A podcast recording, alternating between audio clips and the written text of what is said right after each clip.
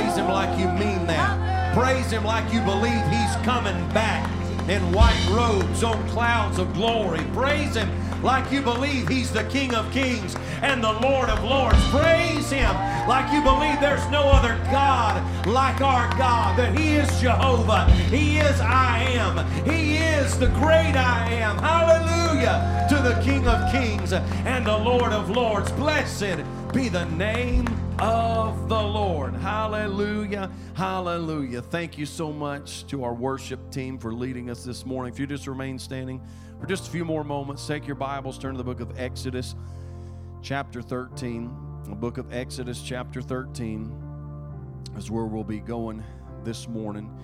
Exodus chapter 13, verse 17. This is the last Sunday of the month, and the kids will be staying in here with us uh, which gives me an opportunity. I know he's making his way back, uh, but I'm so thankful for the ministry of the Richardsons here at Starkville Church of God. Most of you know that they have been over the last couple of months starting a church. That's not easy work. Starting a church over in Columbus. And uh, we knew that transition time was coming, and they've been serving with us here, going over there, trying to make things happen. Uh, but July the 25th, that Sunday morning, will be their last Sunday with us, and they'll be transitioning full time over to pastor their church over in Columbus. And I just want to say how much, and I will say more on that day, um, but I want to say how thankful I am to the Richardsons. They have served here with integrity, they have served here faithfully. When this church was walking through a very difficult place. They were here and they served faithfully. Would you let the Richardsons know how much we appreciate them?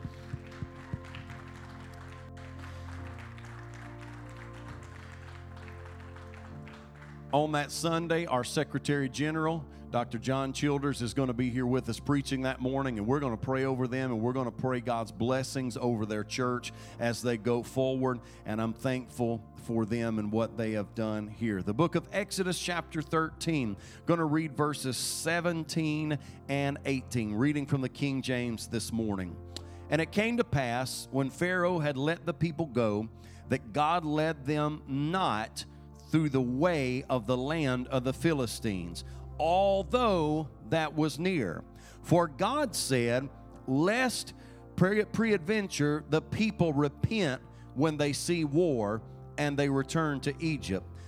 But God led the people about through the way of the wilderness of the Red Sea, and the children of Israel went up harnessed out of the land of Egypt. I want to preach to you for a few moments this morning on the subject a time to survive. Would you stretch your hands this way and pray for me? And I'm going to pray for you. Father, we just thank you so much for today. We thank you for what you've done in our worship. Thank you for how you have blessed us so far. And I pray for this time in this service where we come and we pull ourselves up to your table and we break the bread of life together. I pray, God, that you would anoint me from the top of my head to the soles of my feet. Give me the clarity of thought, the clarity of speech that I need. Let your anointing flow, Lord. Lord, all over me, God. Let me preach like like a man from another world, oh Lord. I pray, God, for this congregation that you'd open their hearts, their minds, their spirits. I believe this is good ground. And Lord, I'm believing that your word will bring forth a mighty harvest, Lord. Those listening by podcast, that you're going to touch them and change them as well.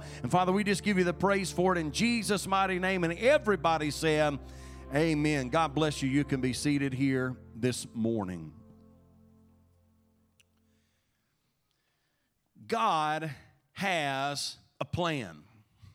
How many y'all believe that this morning? I wish you'd look at the person beside you and say, God has a plan. We love it and we look forward to it. And most of the time, we are enamored with a plan. We all get excited. We like to talk about the plan that God has. We like to talk about how God has a destiny for us. We like to talk about as as the Israelites were leaving Egypt on their way to the promised land. We like to talk about the destination. We like to talk about the fulfillment, but there's something that we often do not like to talk about, and that is the process that leads us to the plan.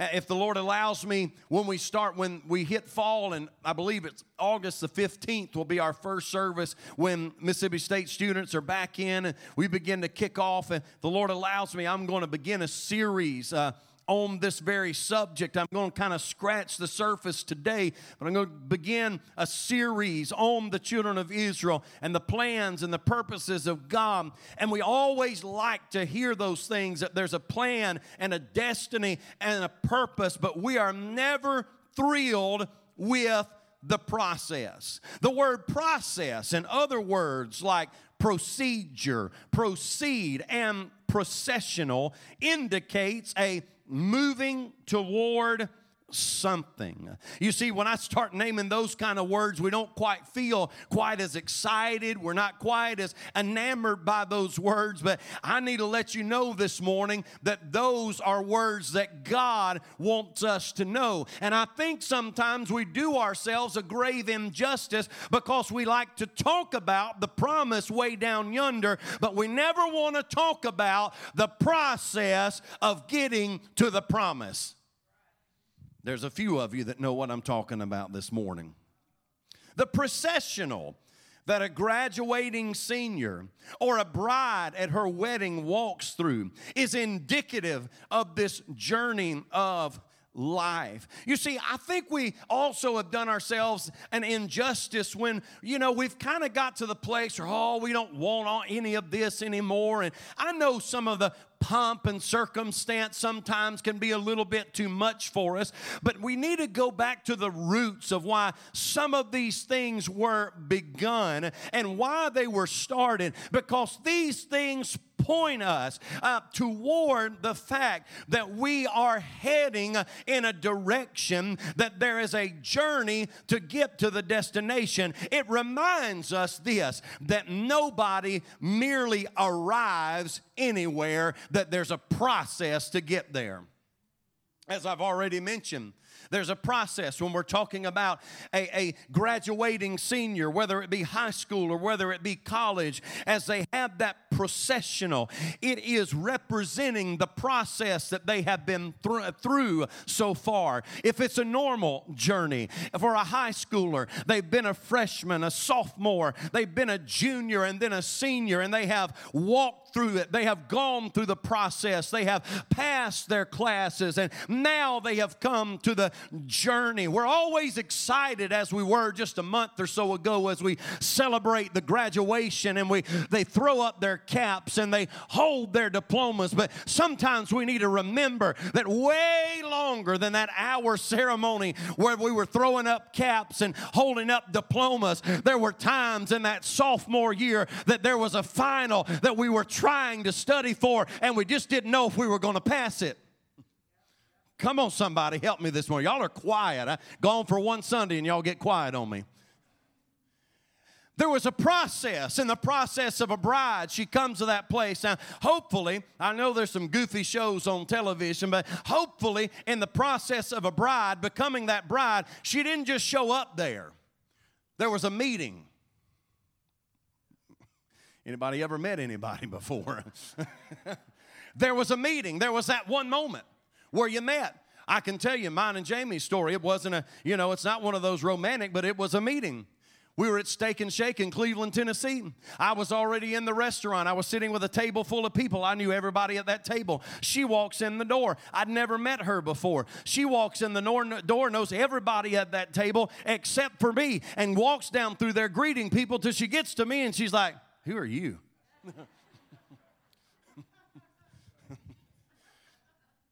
It's a process. But through the process of meeting and through the process of dating and through the process of finally, when you walk down that aisle and finally the two then become one and make a covenant between them and the Lord, it is a process getting there. Nobody merely arrives anywhere. My parents are here, and I'm thankful they're here today. When I was a kid, I believe it was on Saturday afternoons. Now, how many of you ever watched Star Trek? Now, I'm not talking about, we really didn't watch the old ones with Spock and all that. We watched Star Trek The Next Generation with Captain Picard and Data and all those. And in the Star Trek, they were able to what? Beam people from one place to another. If they wanted to get a plant to a planet, sometimes they'd have to take a little shuttle, but most of the time they'd get in this transporter and it would beam them from one place to another. Now, I wish that that was in existence, but folks, that is not in existence. If you want to get to some place, there is a process, there is a plan, there is a procedure, a processional, there is something that you've got to go through to get to the place where you want to go. I wish, I wish this past week I could have just beamed myself over to Texas and beamed myself back. But Southwest was just not on the schedule I wanted them to be, and not even really on the schedule they said they would be. And I wish that I could have just gotten there and gotten back in a moment, but there is a process and a journey that must take place. This process is revealed scripturally as we study Israel's coming out of Egypt and going to the promised land. God had a plan for his people, but, but they wandered for 40 years through the process known as the wilderness. Everybody say the wilderness. The tragic truth is that only two of the original people that came out of Egypt survived the wilderness and entered into the promised land. You see, I believe that Satan does his best work while you and I are in the wilderness. I believe that he does his best work while we're in the process. When we've not arrived at the promise, when we've not arrived at the destination, when we're somewhere in that middle that gets boring and gets tiring and gets lonesome sometimes, it's there that the enemy comes in and wants to attack us and wants to destroy us. So we ask the question how does one survive the wilderness? Well, I'm glad you asked. I've got three simple things I want to give you, and I'll let you go. I know that you're hot. We were getting the air conditioner, the motor came in, and it was a bad motor they shipped. How many of you know that you can't hardly get anything anymore? It's everything's on back order. So thank you, thanks to the Smiths for providing. Some of you got the fans out there. Thanks to the Smiths for providing these fans that some of y'all are fanning with. Number one, how do we survive the wilderness? We first realize that there are some things that you are not meant to change, you are only meant to survive. Now, sometimes as Christians, that bothers us because we're like, oh, bless God, we're supposed to change things. No, not everything.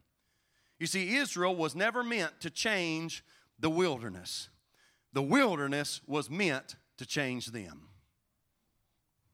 Can I tell you something? That same wilderness that was wilderness thousands of years before when this was written, if you flew over there right now, guess what it is? Still a wilderness. It was never God's intention for Israel to change the wilderness. The wilderness was meant to change them. You see, they did not involve themselves in changing anything until they entered into the promise and they started marching around walls and defeating giants. Yes, certainly, there is a time, there is a place, there is a season where God has called us to change things, where God has called us to tear down walls, where God has called us to kill giants, where God has called us to tear down strongholds. But there are times that God has called those wildernesses to change us. You see, the wilderness was a filtering time and a screening process. You know, we all we all want greatness. We all want to be great. We all want to be anointed. We all want big things, but how many of you know that it takes a filtering and a screening and a process to get there? Right now, we look at it. We look at those boys as we are here in this city. We're celebrating our college baseball team going to the national championship. But you look at those boys, and hey, last night was, it's a spectacle. This week is going to be a spectacle at Omaha. But you know, there was years before they ever made it to Omaha where they were out at t-ball fields and out in their yards pitching and catching and doing drills going to camps when they'd rather be sleeping in. It was a process to get them to where they are. Many times, we also, as believers in our spiritual walks, you know, we want to be these powerful and anointed men and women of God, and that is certainly a great thing to want. But can I just tell you, just like you never arrive at a, just arrive at a place at a destination, just like you can't just be in Star Trek and get beamed from an immature Christian to a great and mighty man of God, it is a process in getting there. My mama shared just today on Facebook, I believe it was 10 years ago, a picture of these two pretty girls sitting up there, and they were a lot smaller than they are now. Thank the Lord, and nobody's more thankful than Jamie that they didn't show up that size they are now. it's a process of growing.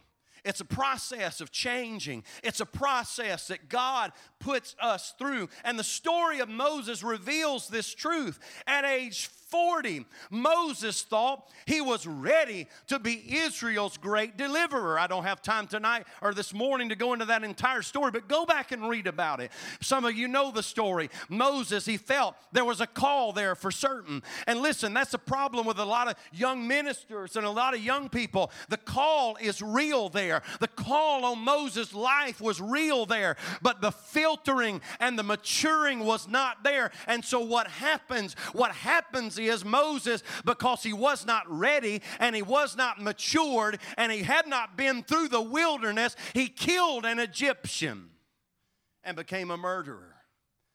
So it took 40 years after murdering that Egyptian, and the next day, his own people who he thought he was defending, they're in a fight, two Hebrews, and they're like, What you gonna do? Kill us like you killed the Egyptian yesterday? So Moses took off and he took off to the wilderness and he was there for 40 years. For 40 years, he was on the backside of the wilderness working for his father in law. Until finally, 40 years later, he came across a bush that was on fire that didn't burn up. My Lord, that's another story for another day. I'm talking about the process. See, that's what happens. We get so excited. We want to get to the burning bush. We want to get to the Lord telling him, Tell him I am sent you. Show him, put your hand in your coat, pull it out, it's leprous, put it back, it's healed.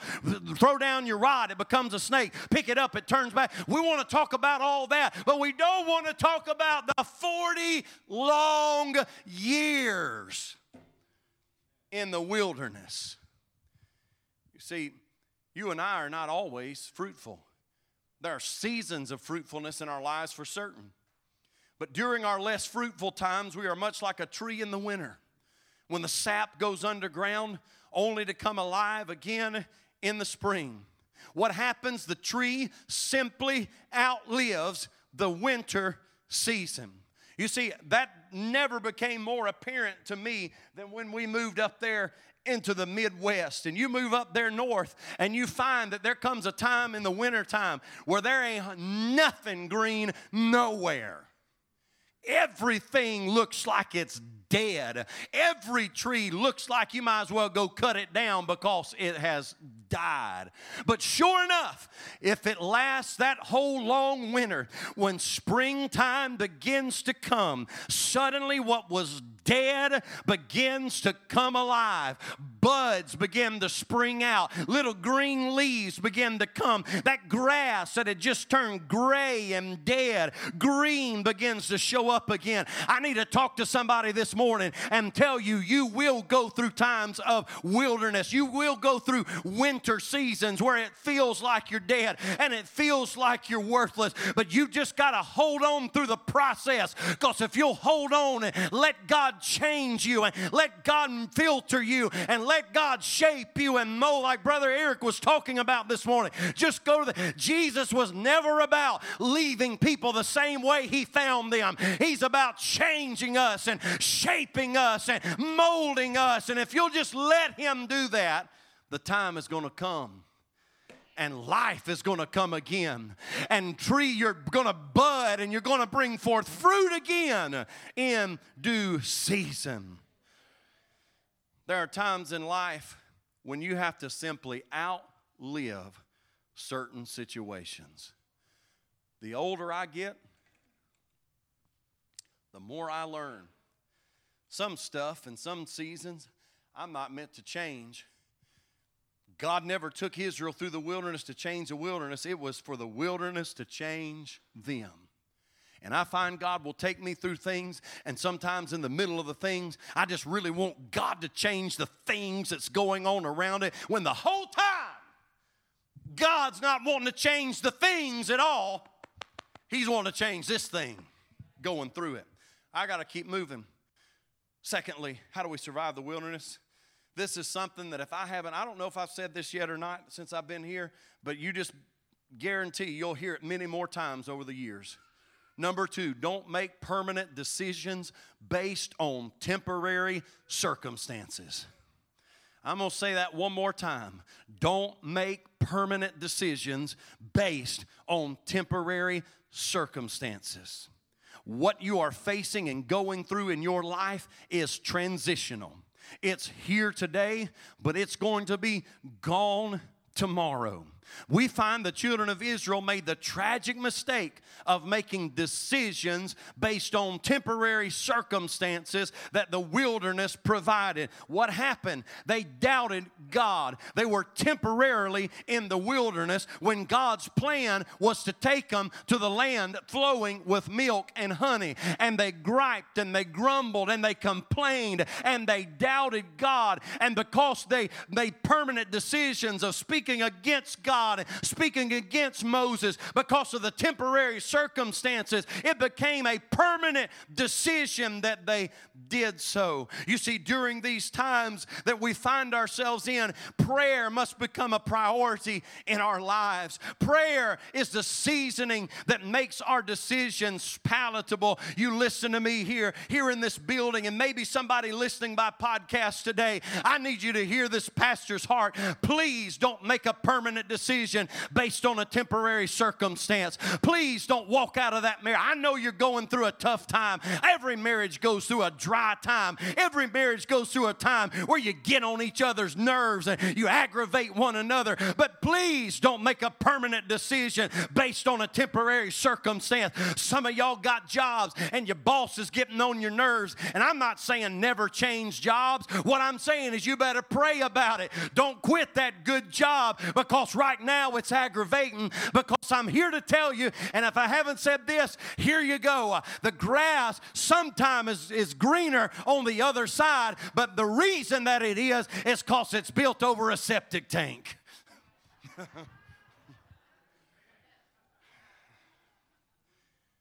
Folks think it's going to be better.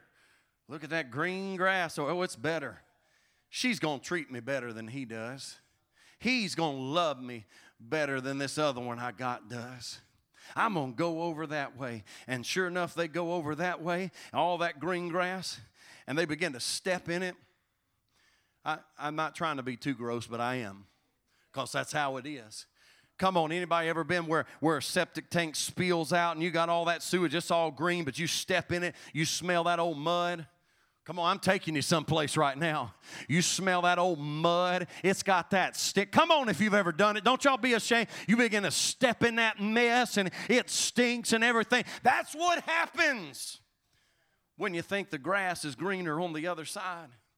How many times I've talked with people who they were tired. And again, I'm not saying never, never change jobs or anything, but sometimes they're so sick of my job, they just that company's just got to be better. That job's just got to be better. Then they get over there, and what happens there?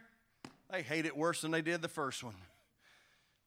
Sometimes these seasons are seasons, and we're meant to go through them, and we should not make permanent decisions based on temporary circumstances. Their lack of faith, ex- listen, their lack of faith extended their stay in the wilderness. God never intended on them to be there 40 years, but their doubt extended it. You see, I read to you in verse 17 and 18, our text, that it was God's will to take them the longer way through the wilderness. But God never intended for Israel to wander in the wilderness for 40 years.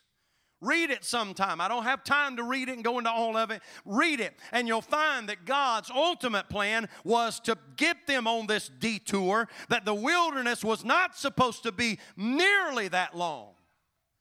But it was their unbelief and their doubt that caused their wilderness experience to be turned into 40 years, and that everybody from that older generation, except two, Caleb and Moses, died. And Joshua and Moses never made it in the promised land, but the reason he didn't was because of a whole other thing. And I don't have time for that again either. I'm telling you, I got a whole series I want to do, but God never intended for them to go that long in the wilderness, but it was their own doubt. Listen to me. Hold on. Hold on, somebody. Hold on in your wilderness. Hold on. Yes, sometimes God has. Sometimes I know, listen, the, the quickest place to up there is to go straight here, but God did intend for them to take a little detour through the wilderness. He intended for them to do that, but it was His plan for them to go through take this little detour and head to the promised land. But what happened? Their doubt caused them to have to circle 40 years. 40 years. 40 years they wandered. 40 years they circled. 40 years they had to wander around in their wilderness because of doubt. Sometimes, listen, I got to move on. Sometimes we want to blame everything on the devil, but sometimes it's our own stinking fault. I'm going to keep on moving. Number three, final one. How do we survive the wilderness? Remember that you have an appointment with destiny. Satan will attempt to assassinate the will of God in your life. Circumstance may even try to contradict purpose, but purpose will always prevail. Now, don't misunderstand me this morning. I don't want you to leave here depressed. I just want you to leave here encouraged because some of you, because you're going to go through this process, but don't forget that as much as there is a process, there is a promise. That the Lord does have a destination.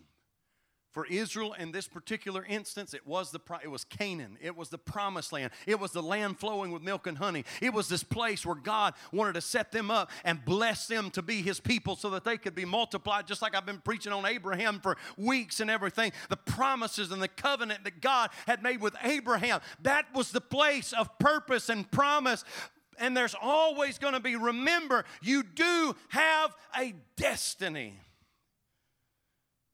God told Eve that she would be the mother of all the living. And then one day, she realized all she had given birth to was a corpse and its murderer. Most of y'all are familiar with the story of Cain and Abel. She had two, her first two sons, Cain and Abel. Cain murdered Abel. And there was a point in Eve's life where all she had was a corpse and a murderer. But yet, God had promised her that she was going to be the mother of all the living. And there was a moment in her life where she probably said, What happened to the promise of God? God promised me this. God promised me that I was going to be the mother of all living, but now I stand here with a dead son and a son that's a murderer. It seemed that God had been thrown a curveball with this set of circumstances. But I need somebody to hear me today and listen. Never forget that God never has to catch up with any of us. Nothing has ever just occurred to God. Now, yes, for us as people, there are all kind of curveballs that get thrown into our life. There's stuff that comes in our way and our life that we never, ever, ever saw coming. But remember, none of it caught God off guard. He knew it the whole time. He saw it the whole time. And a plan of escape and provision has already been built into your destiny. You see, when we look back, we find that God had a Seth in the loins of Adam. That was their third son. And the name Seth means substitute. You see, there is a divine substitute waiting to be born in your life. And you need to realize this that Seth is not God's second best, and Seth is not God's band aid fix, but Seth is the ultimate plan of God to fulfill his original purpose to you in the first place. We see it in Jesus. Listen, when God made the world, he knew knew from the very beginning that man was going to mess it up, man was going to sin, and that man was going to need a redeemer. That's why Jesus was not some band aid emergency fix. God didn't run over to heaven and break the glass and say, Oh, we've got an emergency. We've got to pull out Jesus. No, that's why Scripture said he was the lamb slain from the foundation of the earth. God knew from the very beginning what was going to happen. Jesus Jesus was always the answer and will always be the answer. And I need you to know here today that whatever you're walking through and going through, you feel like it's a curveball. You feel like that something is messed up and it's thrown God off of course. No, it may have thrown you off, but it never threw him off. He knows the whole time, and where he's taking you through has been his purpose the entire time. You just didn't know it. Go ahead and give the Lord praise if you believe it.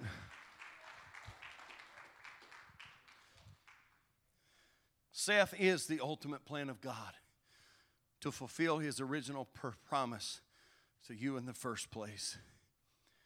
The difficulties that we go through, the things that we walk through, God knows way ahead of time, and He knows how to fix it. Stand with me, if you will, please. I want to give you two scriptures here. Don't leave me. That I hope this helps you see and understand. The book of First Thessalonians, chapter 2, verses 17 and 18 says this Forbidding us to speak to the Gentiles that they might be saved, to fill up their sins away, for the wrath is come upon them to the uttermost. But we, brethren, being taken from you for a short time in presence, not in heart, endeavored the more abundantly to see your face with great desire. Wherefore, we would have come unto you, even I, Paul, once and again, but Satan hindered us. Daniel chapter 10. I want you to see this. The singers and musicians are coming, they can start playing softly. In Daniel chapter 10 and verse 12. Then said he unto me, Fear not, Daniel, for from the first day that thou didst set thine heart to understand and to chasten thyself before thy God, thy words were heard, and I am come for thy works. Listen to this. But the prince of the kingdom of Persia withstood me one and twenty days. But lo, Michael, one of the chief princes, came to help me, and I remained there with the kings of Persia. I need you to listen to your pastor. Satan can delay the plan of God, but he cannot deny the plan of God. He can hinder it, but he can't abort it. The enemy will try every which way that he can. Once again, there's so many sermons in this. You read about Israel and their journey to the promised land, and you read about a guy named Balaam that got hired by a king named Balak to curse Israel. All along the way, Satan tried to hinder it, Satan tried to stop it. Why did he do that? Let me just tell you I don't think Satan is so much worried about the fact that Israel was going to go over there to that little plot of land. No, what he was worried about was the seed of David. He was worried about the Messiah that he knew was going to come from there. That's what he was worried. He could care less about land and all that. So when the enemy tries to stop your plan that God has for you, your destination that God has for you, it's not necessarily that he cares that much even about you, but he cares about what God is going to do in your life. We used to preach and teach about this a whole lot. We don't do it a whole lot anymore because I think we're afraid we're scare people to death anymore. But I've come to find it's biblical and I've found it true in life that the enemy is limited in resources.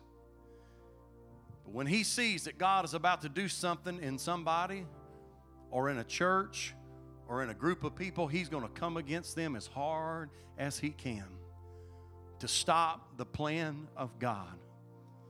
Why do you think he got Herod to kill all the babies when he knew Jesus was about to be born? Why, listen, that was none of that, none of that's about people. All of that is the enemy trying to stop it. And listen, the enemy, maybe I read you two times in the scripture where Paul said, Satan hindered us, but we're going to get there. In Daniel, where God, the, the angel said, the answer was dispatched at the moment you asked, but Satan hindered it. The prince of Persia, the evil spirits hindered it. For 21 days, they hindered it. But the archangel Michael showed up and made the way. The enemy may delay your plans, the enemy may delay what God has for you, but he can never stop what God has for you and in your life. Every head bowed, every eye closed, nobody looking around.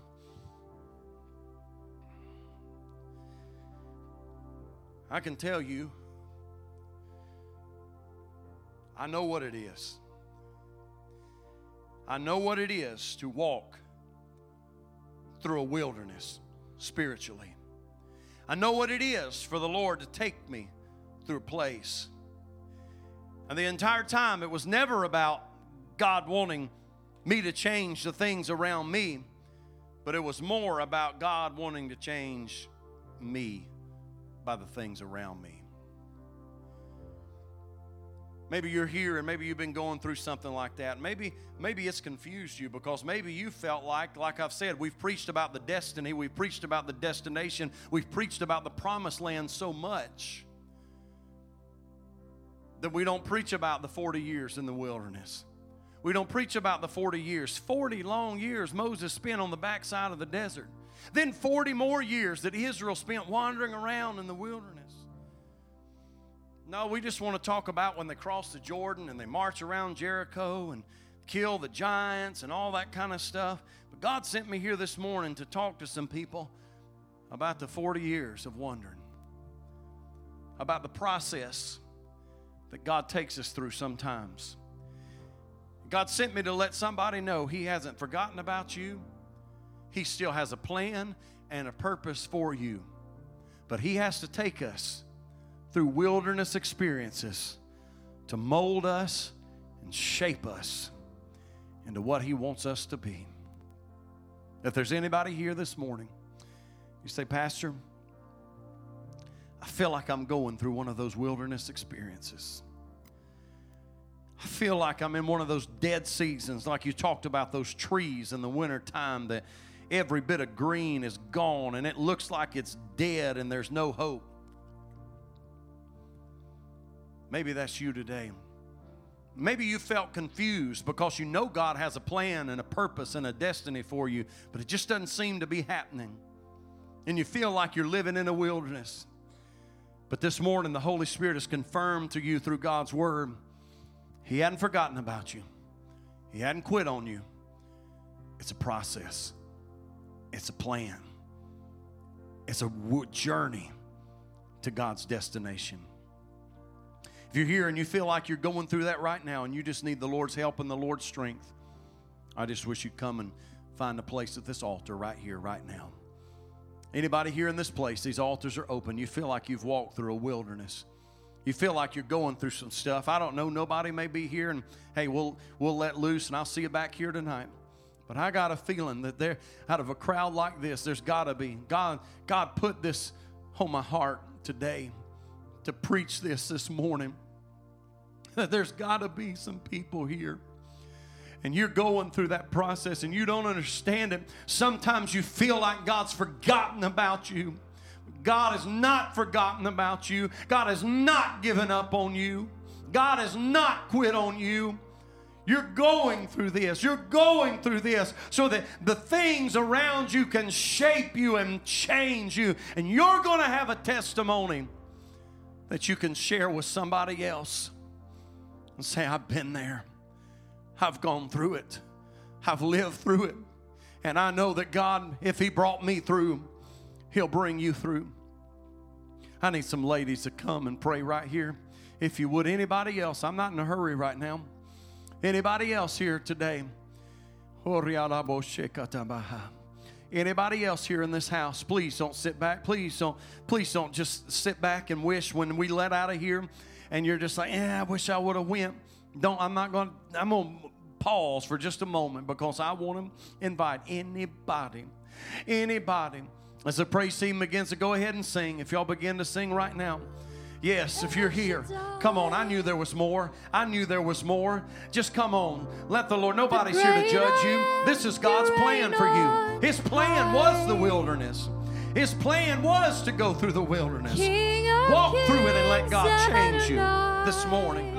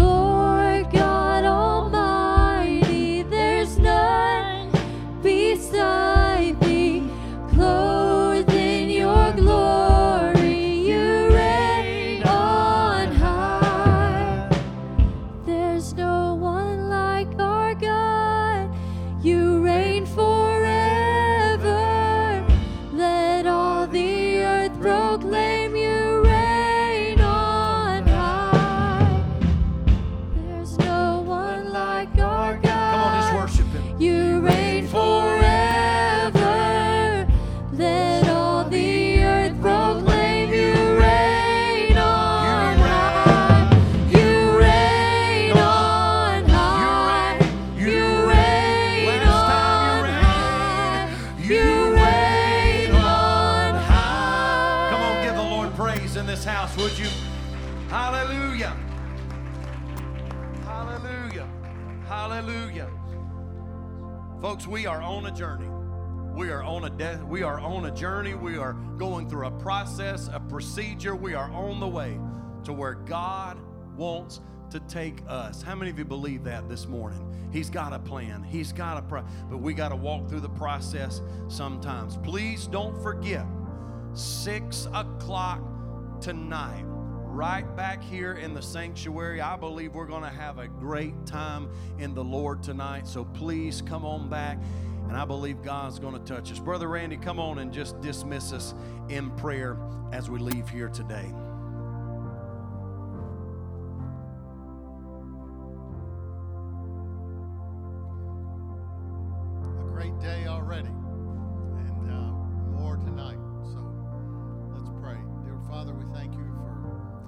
Message we heard today. And Father, I pray that you would just uh, apply it to my heart and each one of us, that we apply it to our own lives, Lord. And Father, just uh, trust you no matter what season of life we're in, that we'll just trust you, put our faith in you and look to that great reward that you have for us, Lord. We ask these things in Jesus' name. Amen.